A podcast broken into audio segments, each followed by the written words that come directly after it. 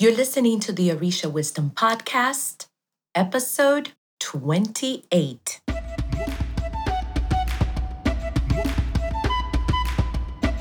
Welcome to the Orisha Wisdom Podcast, where positivity and spirituality create an enhanced life's journey with the wisdom of Ifa and Orisha. I am your host, Iya Omileti Olubumi.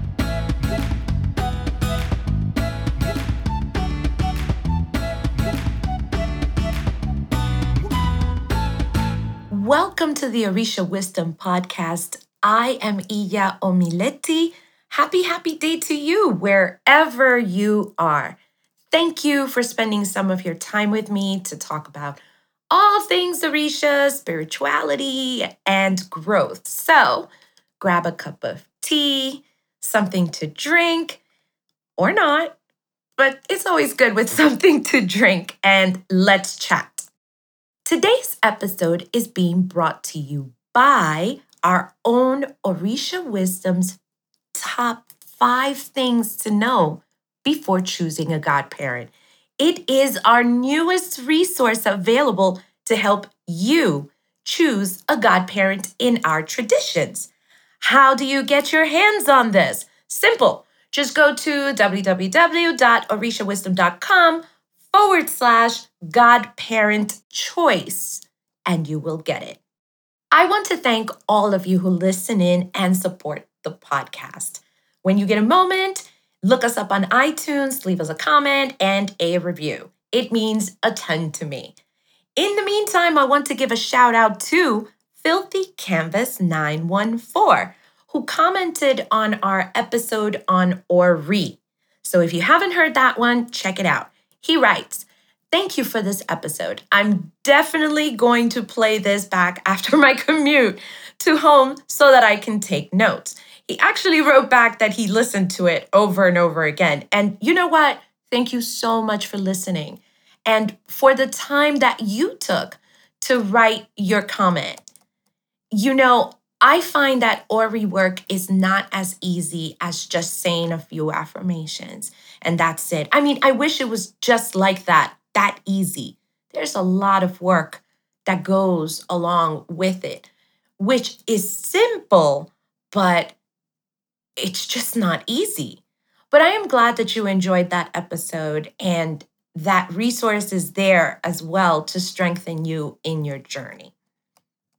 For those who are new to the podcast, Ask a Priest is a series on the podcast which is directly working with you, the community. Coming into the traditions can be, uh, well, it could be hard, scary, whirlwind, can't sleep, everything that comes along with something new and unknown. And what is bound to happen? Questions, questions, questions, questions, and many more questions. So I created a series called Ask a Priest, where you get to write one of your burning questions about the Orisha traditions, and there's a chance that your question will be answered here. I hope that you enjoyed this mini episode. And with that, let's get this party started. Michelle B asks I am very new and I've read a lot of things but don't know what to expect. I got a reading scheduled with a priest, and I think I'm ready. I've never been to his house before. What should I expect? First of all, Michelle, thank you so much for submitting this question. And you know what? It is a great question. And honestly, most people just jump in and they don't know what to expect and will accept whatever comes to them. Here are some quick and dirty tips, which I am hoping will help you with your first reading. These are not in numbered order, but they're all very important. And I'll let you know which ones are even more, more, more important.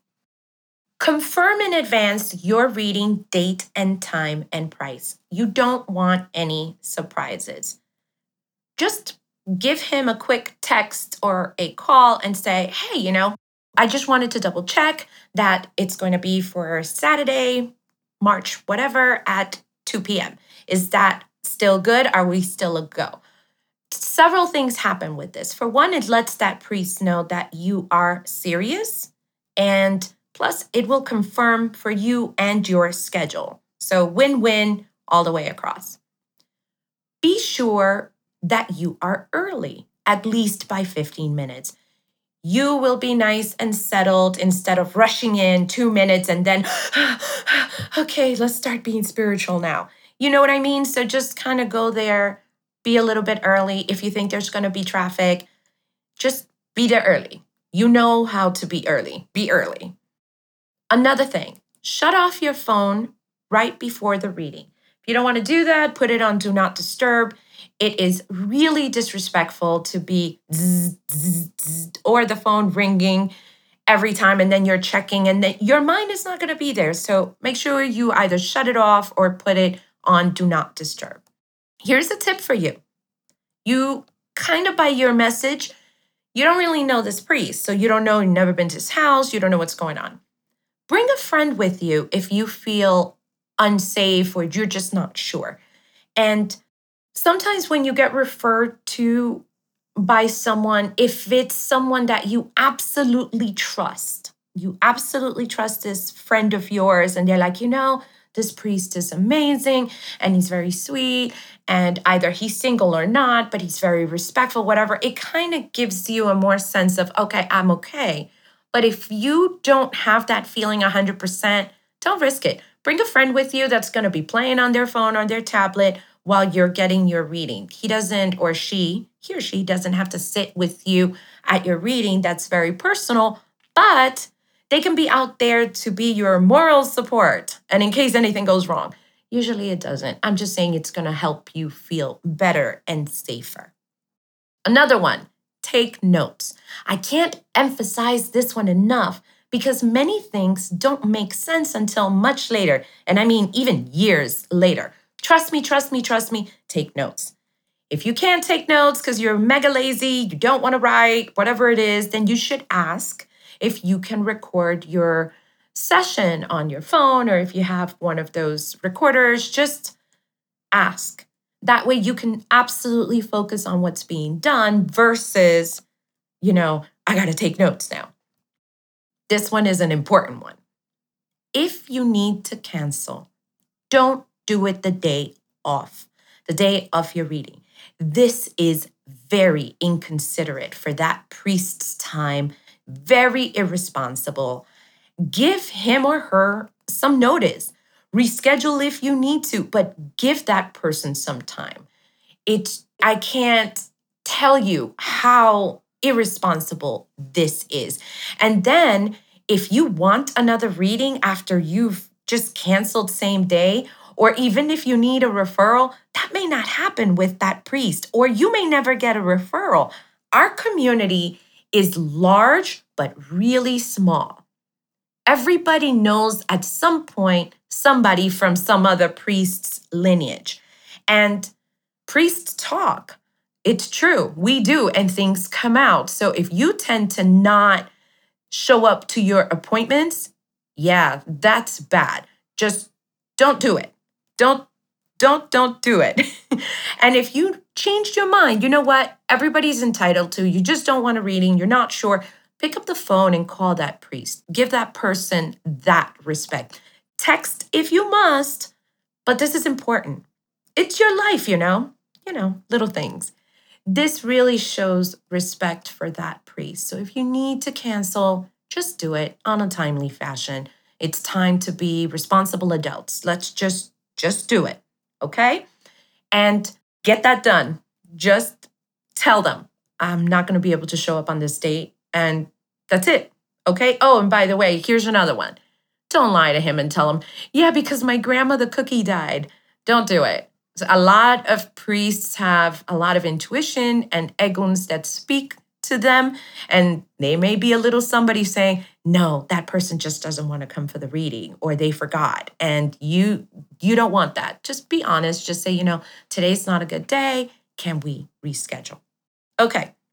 If you don't understand something, jot down that question during your reading.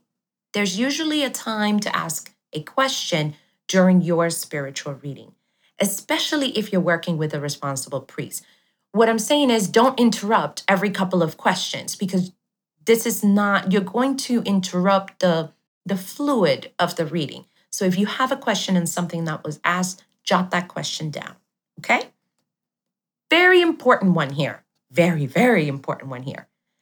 There will never, ever, ever, ever, ever be some kind of sexual anything that you will ever be marked to do with a priest.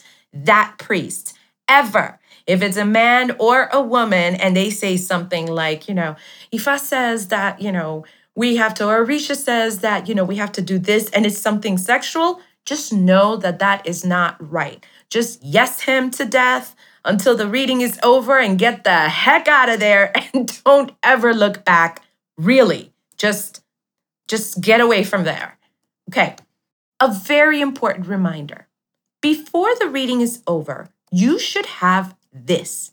What is your ebo? Ebo is your spiritual work that you're going to need to do for that reading. What are the ingredients for that ebo and how much will that cost? There should never, ever be an instance where you are not told what the ebo is and you're asked to give up money up front, ever. So, very, very important. After the reading closes, speak with him or her to schedule time for your ebo. Why? Because there is an expiration date on ebos. A rule of thumb is 21 days. It could be less. Usually they, we say 21 days because an energy of an odun usually lingers around for that much. But it could be less, could be more, but 21 days, it's the rule. And don't wait until the 20th day to do your ebo. I mean, geez, just get it done. Believe me, if you don't get your ebo done, it's null and void. And the next one, the next step that you need to do could be way more complicated. So, for all of you procrastinators out there, just get it done. And oh my God, I have stories on this. It's just like a simple ebo, started out very simple and got very complicated for me because I procrastinated. So, don't do that. Don't do that. Absolutely get your stuff done. It is not ethical to get a reading from one priest then reach out to another one to honor that ebo just because let's say the first priest's ebo is going to cost $20 and if you you know because you want to be cheap and this one might be $5 these are hypothetical numbers i'm just saying this is just for the example. So don't do that. Do the ebo with the priest who marked it. A new priest would have to read your first ebo would have to read you again to see if the ebo even needs to be done and what may need to change. So that's going to be an additional cost to you. Don't do it. Just get it done with that priest if you need to. And just get it done. Don't just try to go shopping around. That is not the way because you're going to wind up spending more that way. When you go to a reading and an ebo is marked, understand that it marks your commitment to get it done. Although it's in your court to get it done, it just just know that that is part of when you go to a reading and you get that ebo marked, it just marks your commitment. After your reading, you might be very excited and have a thousand questions. I get it. I know. Really, really, I do. But please, please, please, please be mindful of this priest's time. That priest also has a family, friends, a favorite show, the need to eat, need to go to the bathroom. You know what I mean? Just be mindful of that priest's time. Think about it. That priest just dedicated time for your reading. It was blocked just for you. And now you want to stay another two hours asking your questions? That's a bit inconsiderate. I understand the why, but just keep that in mind understand that a priest's time is valuable and that type of time that you're requesting it comes in doses you know in little bits at a time. And it's good to keep in mind to be respectful of that person's time. Even if you are talking to this priest over the phone, please just kind of keep it as short as you can because although the priest is kind to you and it's just I know life is not fair, but that's the only word that's coming into mind. It's not fair if you're keeping him on the phone for an hour just to talk about your stuff when that priest is not getting compensated for his or her time and is being taken away from his family or her family. And here you are, you know, just totally rapid firing or just talking to him or her about your problems. Just be conscious of the time that you're spending. Another tip here after the reading day or during that day, sleep well your mind will probably be spinning like woo, woo, woo. You might be thinking about that reading all day, all night, all week. Then you're going to dream about it. You're going to think about it. You're going to have these feelings. This is normal. Don't freak out. Since you have taken good notes or it has been recorded, don't worry. Things that you didn't even piece together will start coming together and it will all start making sense later. I promise. okay, Michelle, there you go. I hope that you found the response useful in your journey. Thank you for emailing your question and for the time that you took to ask. Normally, we post a thread on our Facebook group called the Orisha Wisdom Community, and folks ask their questions for Ask a Priest. But if you want to email your question instead, that is okay. Just send it to light at orishawisdom.com. Send your question with the subject line Ask a Priest. I hope that you enjoyed today's Ask a Priest episode. Do you like it? Let me know by leaving a comment and, of course, sharing it. I would like to ask that if you just have five minutes, it could be even less depending on how quick you type leave us a review on iTunes. They're really helpful into keeping the Orisha Wisdom podcast on the map, found. It is also very supportive. I really do enjoy to know what you are all thinking. It really means a lot. For show notes, go to www.orishawisdom.com forward slash 2828. I will put all of these links in the show notes as well. So you don't have to write anything right now while you are listening. Stay tuned for the next episode where we will be discussing divine justice and the Orisha traditions. You know, that one's going to be a real doozy. I'm not sure if I'm looking forward to that episode, but I think it could help you in your journey. As you know, the cat is out of the hat. And if you're on my mailing list or on the group, you may have seen me asking for your opinion on Orisha greeting cards. And if you know anything about me, you know that I love polls and surveys and questions. I like that stuff, it's fun to me. It's been a little something that I've been working on, but I really need to know what you think about Orisha traditions greeting cards. So let me know. All you need to do is go to orishawisdom.com and forward slash cards. orishawisdom.com forward slash cards. Don't worry, this will be on the show notes. You don't need to write anything down. Remember, this episode was brought to you by our newest, newest resource. I'm very excited about this. This took me a while for me to bring up, but it is important. It's something that you're going to need. You're going to need a godparent in our traditions. There's just no getting around it. So, there you go. You can go find out the top five things you need to know by going to www.orishawisdom.com forward slash godparent choice and get your top five. Did you like this episode? Did you find it helpful? Share it. Thank you so much for being with me, for your time. Just Thank you for being you. Being part of our community is just amazing, and I thank you for it. Until next time, may the elevated ancestors and all Orisha bless you immensely. Odabo! Thank you for listening to the Orisha Wisdom Podcast. Be sure to check out the show notes at orishawisdom.com forward slash podcast. Can't get enough of Orisha Wisdom? Check us out at orishawisdom.com and subscribe to our community. Remember, the wisdom of Ifa and Orisha is all around us. Be blessed, and until next time.